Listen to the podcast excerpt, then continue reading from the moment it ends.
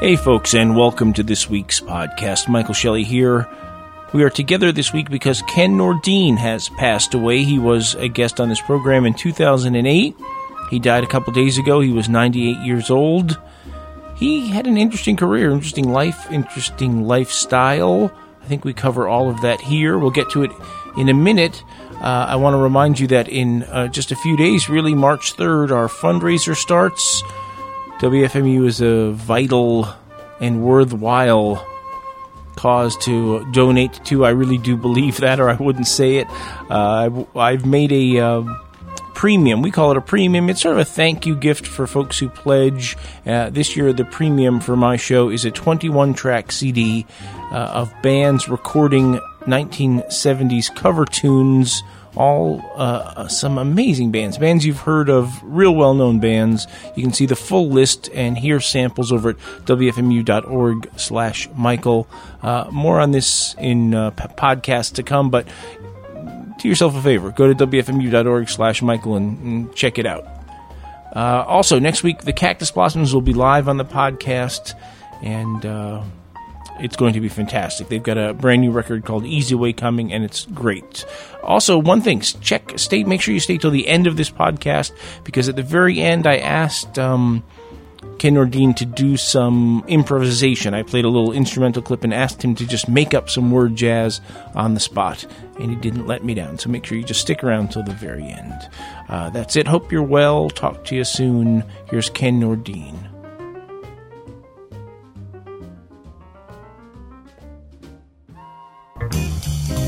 Olive, poor thing, sits and thinks that it's drab. Sure does. Sits and sits and sits and sits and thinks about its olive drab drab. Doesn't know that it is about to be named Color of the Year by those with a nose for the new, by the passionate few. Yeah, olive is definitely in. Everything that can possibly mean anything, anywhere, at least for a year, has got to be olive. Did you hear that, Olive? Did you? Know what it means? Oh, olive. There'll be olive cars and olive trucks and olive chickens and olive ducks and olive socks and olive garters and olive brakes and olive starters. Olive sorry, olive please, olive whatnots and olive trees. Olive trees. What a quaint notion. olive trees. Well, how are you? Well, I'm tired of uh, short days and long nights. Are you a fan of of summer? Yeah, uh, I think I'm a fan of light. it's the lengthening of the light. Well, you're in Chicago, where they have what they call the hawk. It's a it's a cold place to be. Yeah, constantly. That, that we've. I, I have a friend who um, is a saint. He comes to help me uh, shovel, so I my uh, the cause of death won't be uh, snow shovel. Were you born in 1920? Is that accurate? That's right. So I'll be uh, 88 in, uh, next April. Wow. Uh, what were your first memories of sound? As a child? Yeah. The sound. You can remember that? Yeah. It was a. Uh, my mother was a nurse uh, in more ways than one. A very, very smart woman. But she had me, uh, in her mind, toilet trained at the age of nine months. And what she would do, she would hold me over the john, and and like Pavlov, I would hear, and I would urinate uh, like uh, automatically, Pavlovian. So I do remember. In fact, I just finished doing a thing called the Essence of S, which is uh, done to with a, with a lot of sibilance. I don't know how many words there are that start with the letter S, but just looking at the dictionary, there's, there's a lot of them. So, so I wrote a, a thing that uh, that I'm going to put on YouTube, I guess, about the essence of S. You're always up to some shenanigans. Well, the part of my sanity, or I think anyone's sanity, is to be preoccupied. Do you consider your voice an instrument, like a musical instrument? Yeah, definitely. That that when puberty came and my voice dropped, uh, I be, really became preoccupied with with the sound uh, of, the, of the voice because I, you know when you that was quite a, a change from talking up in here to down in here, mm. and then girls would say, "Hey, you should be on the radio." And of course, at, at the age of puberty, you listen to girls very closely. and from then on as well. Yeah, uh, and that's why the, the word jazz. I think of, of the the sound of what I do very much as as an instrument, and, and the thing I like about jazz with it is that with this uh, structure of language, it, instead of taking being notes uh, uh, that you're saying, actually it's uh, notes with laced with words, the language that we use, and what, the rhythms of the words. Was there lots of music in your house as a kid? Oh, I was given a violin at the age of five as a present uh, for taking castor oil. have a picture of myself with a uh, little Swedish folk costume on at the age of five, playing the violin in the summer of a backyard. And were you any good? I played. Uh, I was going to become a concert violinist.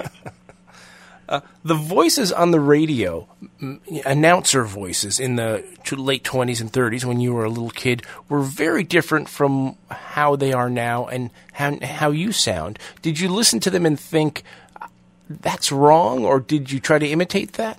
No. You know, you know the first guy I imitated really was Orson Welles.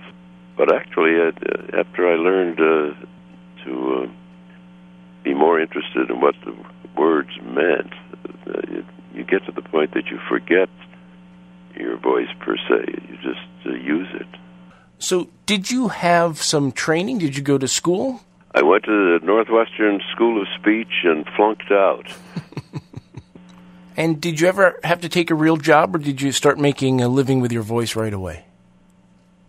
Well, I, I it was, it was the voice that did it for me. I my first real job was uh, at the Board of Education uh, radio station WBEZ, which is now the big NPR outlet in Chicago. But in those days, it was FM, and FM was nowhere at way back then.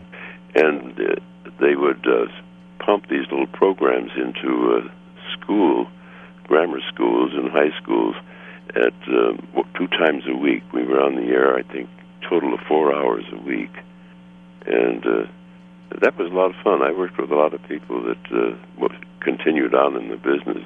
How did you parlay that into commercial work? Well, I, I got a job I, after I I used WBEZ for. Uh, for their stationery because it said you know Radio Chicago, and I got a job in Bay City, Michigan, that paid uh, thirty dollars a week. It was uh, I think I paid three dollars a week for the room that I had. And that was as a, f- a full time announcer on a music station. Yeah, there was a. In fact, I had a, a, a disc jockey show called Heat Wave, where I'd uh, play two records at the same time. Phil Spitalny and Charlie Barnet. The, the, Phil Spitalny with his girl orchestra, and uh, Charlie Barnet with the sax wailing behind. And if you could pick out what uh, the two records where you'd get a free ticket to the Bijou Theater. the program director uh, uh, became quite angry with me. Yeah, well, even then you were up to shenanigans. Yeah, it was. Well, uh, but after I left there, I went to. Uh, I said, "Well, the heck with this. I'm going to go to uh, to uh, where it's nice and warm. So I sent a acetate to um, of uh, my voice, to three places: to uh, Hilo, Hawaii, to Colorado Springs, and to West Palm Beach. They all wanted me to go there to each of their places, but I, it was too far away to go to Hilo and to Colorado Springs, so I went to uh, West Palm Beach. I drove an old guy down to Jacksonville and hitchhiked the rest of the way to West Palm. And, and I had a hell of a good time there because uh, I had the night trick, you know. And at midnight, when they sign off, mm-hmm. uh, I asked the engineer. I said, "Well, what happens after you sign off? You know, the, the Star Spangled Banner and all. You know, we turn the carrier off. Well, what's the carrier? Well, that's what the the sounds go out on our broadcast on. Well, could you keep it on, you know, after the Star Spangled Banner, and we could put on a little sound effect or something? Oh yeah, he was ready for that. So I would uh, maybe after the Star Spangled Banner, a little pause, and then I'd knock on a door and have the door creak open.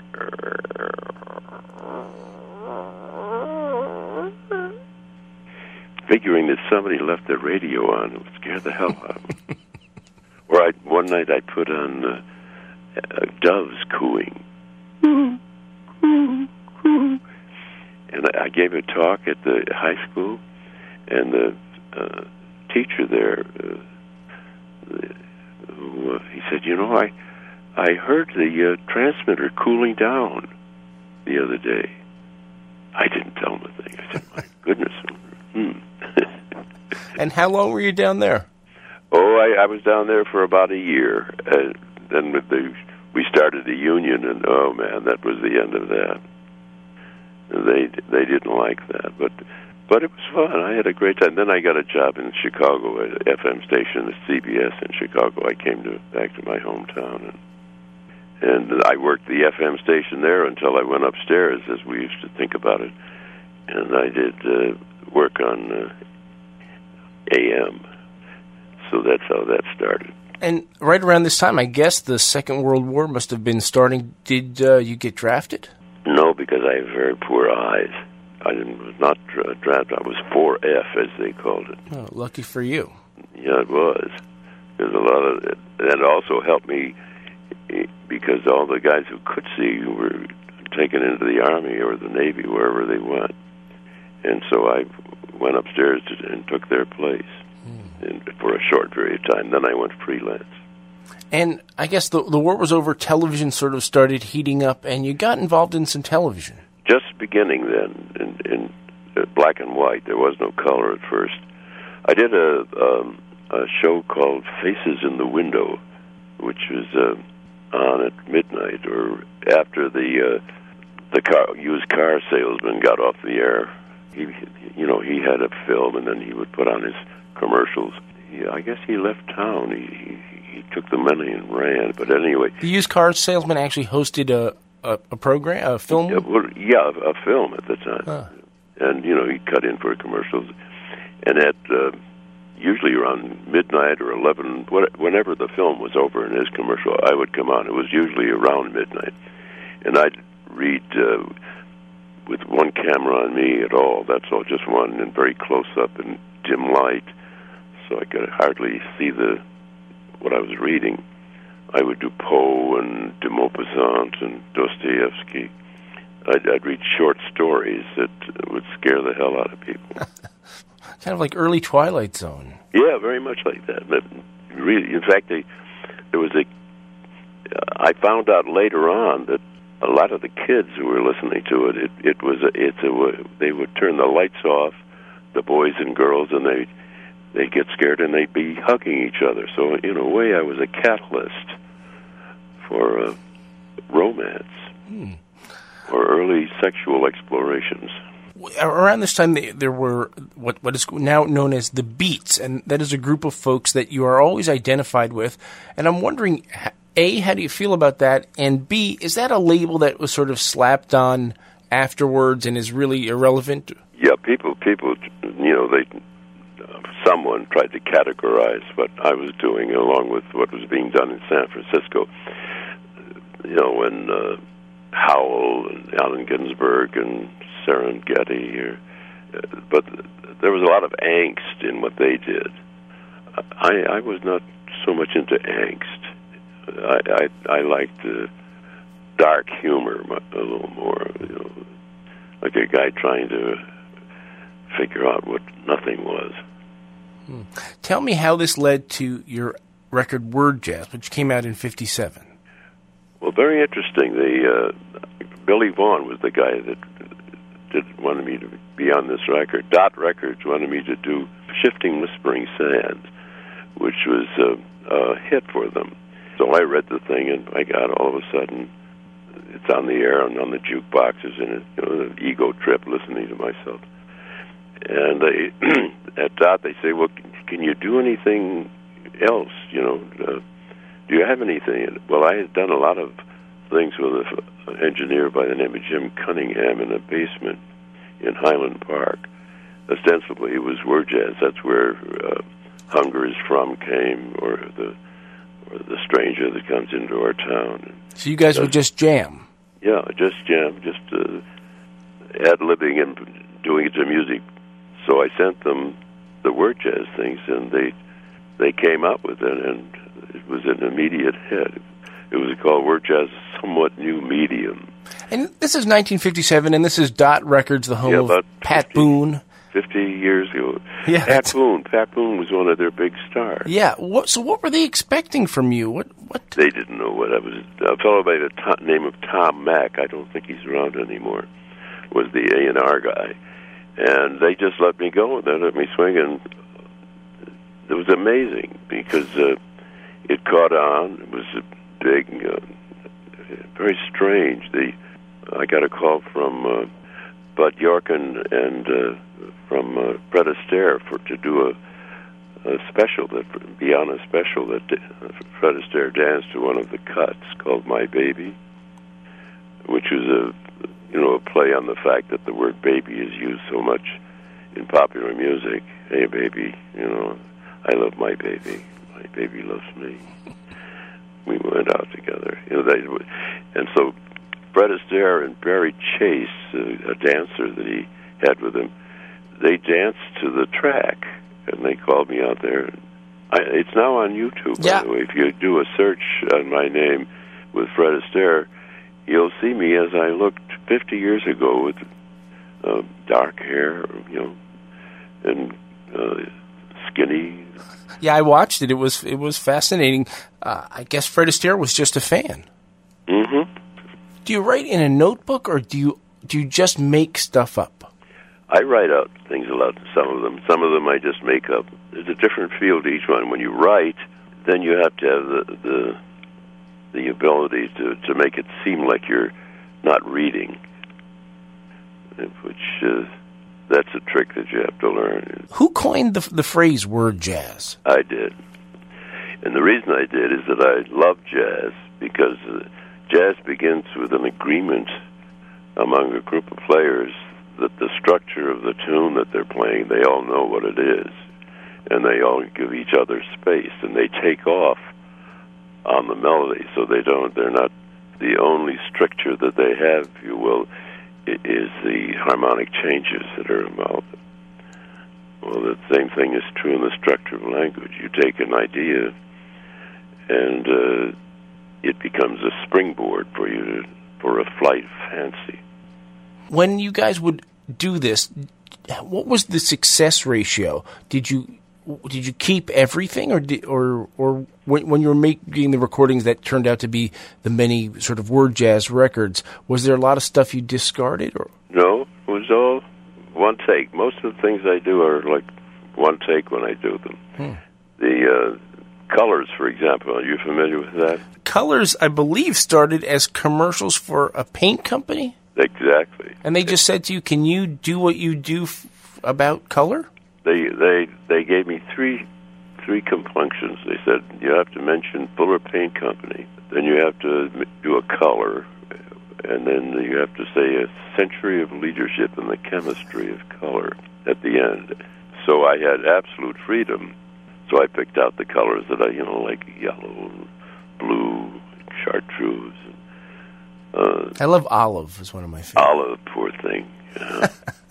Drab. it's amazing that a- anyone would let anyone do whatever they wanted in these this day and age. It seems Well, that was 1967 when I did that. The agencies were really looking for something new, and they Yeah. they hadn't learned yet that that uh, freedom is, is is a terrible thing to give to someone because in certain instances there was a fear that it would circumvent the agency. Colors came out in I think on, on Philips Records, and it's a, it's a great record, and the music is fantastic behind everything. Is that all made up just at the same time, So the music was done by a fellow named Dick Campbell, an extraordinary musician who played drums and uh, piano, flute. He, like many great musicians, he could he could play anything, you know.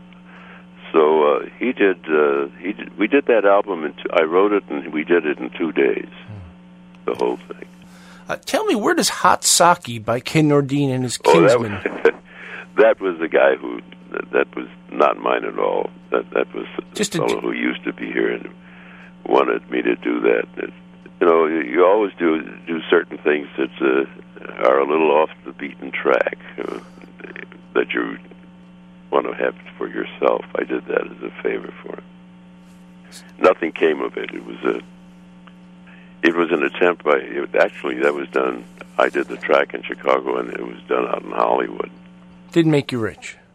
Oh God no. Ah. Nothing the records never made me rich in that sense because they you know, the, it was done at a time when the boys were in charge of a lot of things. If you know what I mean. I, I, it's still there's still a you know when there's a whatever whatever has a lot of money involved with it. There's always a, a crowd of people around it who are very helpful in seeing that the money is divided the way they would like it to be divided. Yeah. Uh, I was born in 1964, and so growing up as a kid in the late 60s, early 70s, your voice was everywhere. It was just coming out of every speaker there was. Uh, Taster's Choice and Levi's and Yeah, the my my mother got was very religious, and she said, "Can you you got to serve God or Mammon?" And I said, "Well, God's nice, but Mammon, you know, you can make some money with, with Mammon." So I I did both. I tried to you know please her by doing something that was close to the heart, and I and I tried to please the the people I was working with by doing something that was tasteful and uh, made money for me and and helped them. It, was a ball. yeah. So, how busy were you during your busiest time as a commercial voiceover guy? Very, very busy. And you you were still in Chicago.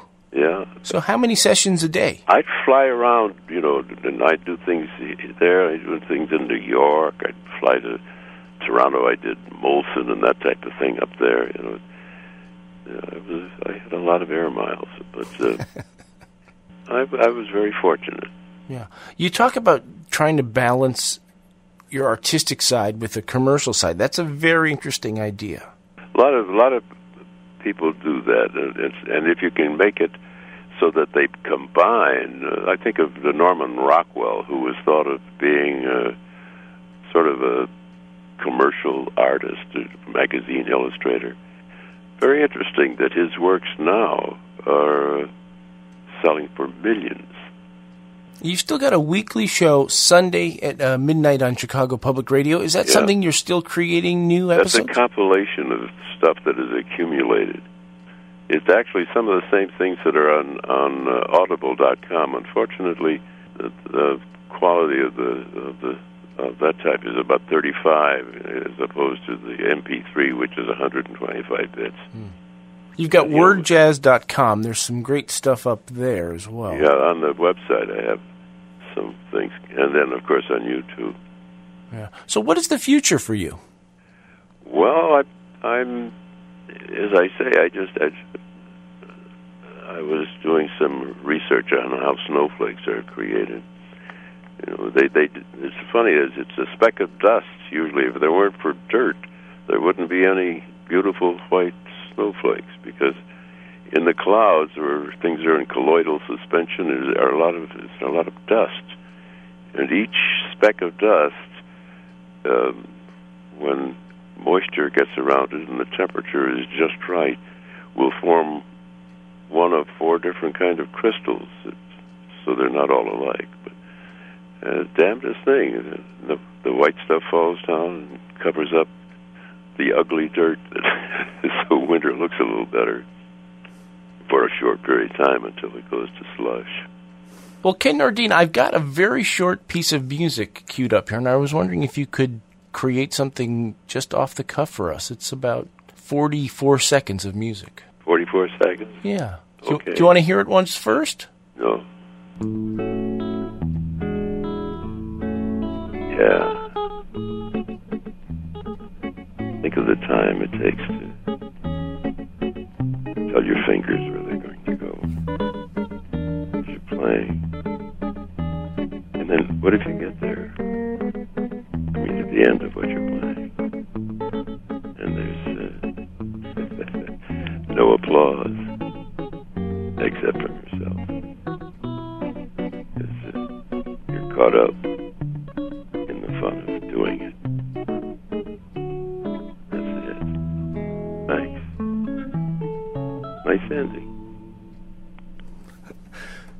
Well, Ken Nordine, thank you so much. It's been a pleasure. Mine too. I have a, a sort of a secret. I um, have become a bubblegum fancier um, because my kids collect these cards, you see, pictures of sports people on it. But um, the way it works out, I um, wind up chewing all the gum. I like to see go to waste, and so I, uh, I've been chewing this bubble gum because I like to, I like the taste of it. More than that, I, I'm getting pretty good at blowing bubbles. Wait till, uh, wait, you see this one. Wait till I get this ready. Hmm. Makes me feel very restful, uh, actually. Chewing gum, it gives me a sense of peace and relaxation. Something to do with your mouth, you know. Maybe it comes from my childhood, I don't know. It's just about ready now. You should have seen the bubble I blew yesterday. Hmm. So big I nearly floated away. Uh, it's just about ready now. What? It's quite a trick, you know. It isn't everyone that can get the science of blowing up these bubbles the way they should be. Right. I think it's ready now. Mm-hmm.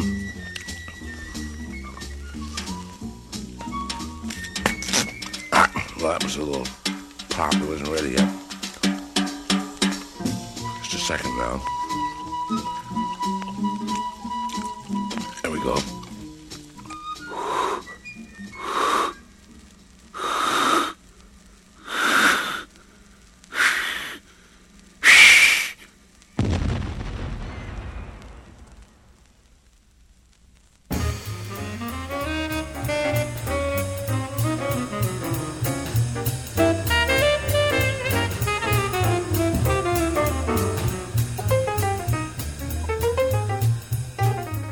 Know you're getting better. I don't care what everyone's been saying. You're getting better. They're the ones who've been getting worse. And uh, they don't like what you've been doing, understandably. Do you think they can watch you strip yourself of one unnecessary thing after another, day by day becoming more, so to speak, naked, more free, and not feel the way they do? Of course not. It's painful to get rid of things you don't need, and they know it. They wouldn't be saying what they've been saying if they didn't want you to stop. They want you to be the way they are, and to stay that way. You think they can stand to see you not doing what they're doing? Why do you think you're being investigated right now? Hmm? Why do you think you're under maximum security? You know the answer. I don't you. They're afraid of you. It's that simple. They're afraid of you because you're becoming less and less like them. I'll tell you what's happening to you. You're coming closer and closer to the far away, closer to the uh, unknown. Do you think they like that? Not on your life. So don't don't get nervous and start asking for help. That's exactly what they want you to do. Make it on your own, the way you've been doing. And remember, you're getting better. Excuse me, now I have to uh, go. I'll just dissolve right here in front of you. See you. See you. See you. See you.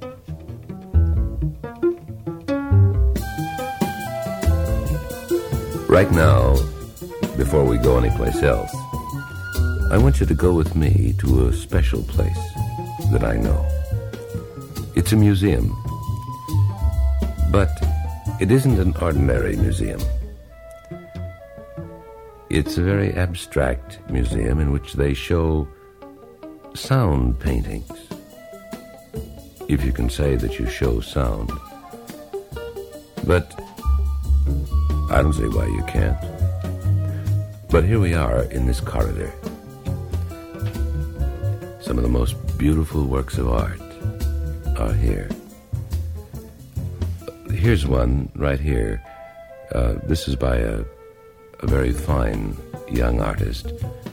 Here, let me turn it on.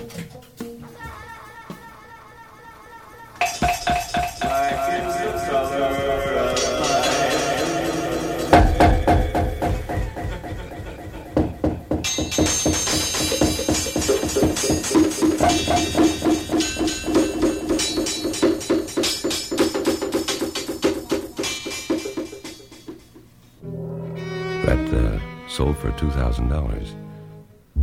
Makes a lot of money, uh, actually, doing these things. But now I'd like to turn your attention to this work by uh, an artist who is a World War I veteran. Actually, I, I don't feel that this, for me, says what he intended it to say and yet there are those who, who listen to it and, and it says a great deal to them.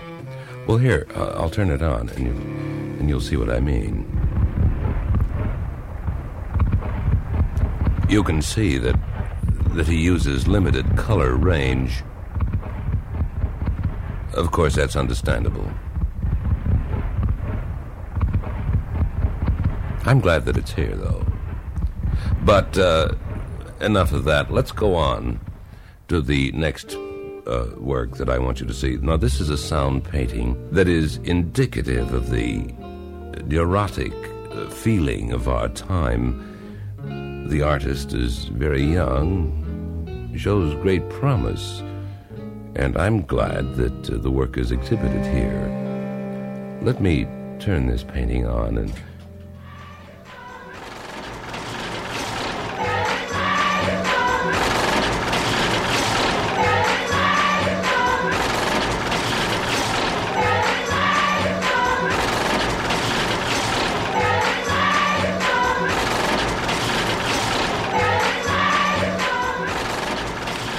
I, I think you can see my point. Uh, now, the artist that uh, did this, fortunately, is uh, under sedatives at the moment, and uh, we expect that his later work will be much calmer and quieter. And but we do like to give these young neurotic artists a chance, and so I'm glad that the museum has been big about the whole thing, as it were. But but let's go on because uh, there's one work here that's been done by Janusz Cunningham. Uh, this is a professor from another country, actually, but his work is revered here. We have quite a few of his works, but this particular one I want you to listen to very carefully because it has a an exquisite sense of rhythm. This is a, a young man who has six children, and it's amazing to me that he can turn out this kind of work at home with the children around. But he says that they help him. If you'll read it, Cunningham, it says, dedicated to my six children. Well, here, uh, I'll turn it on and you can hear it for yourself.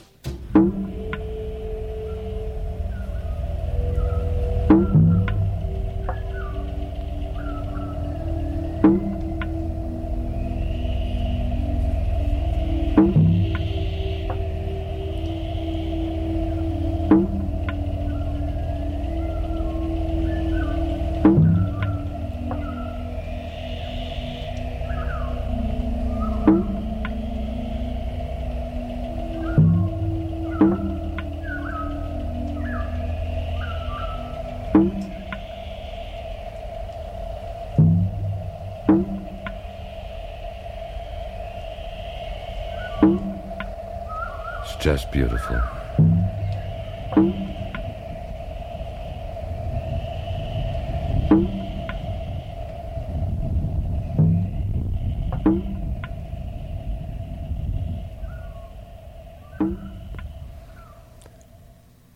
Yes, that uh, is one work that the museum should well be proud of.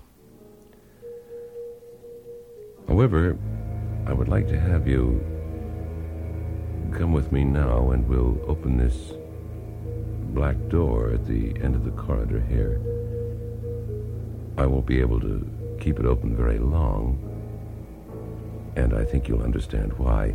Here, I'll open it like this, just a crack, and you listen.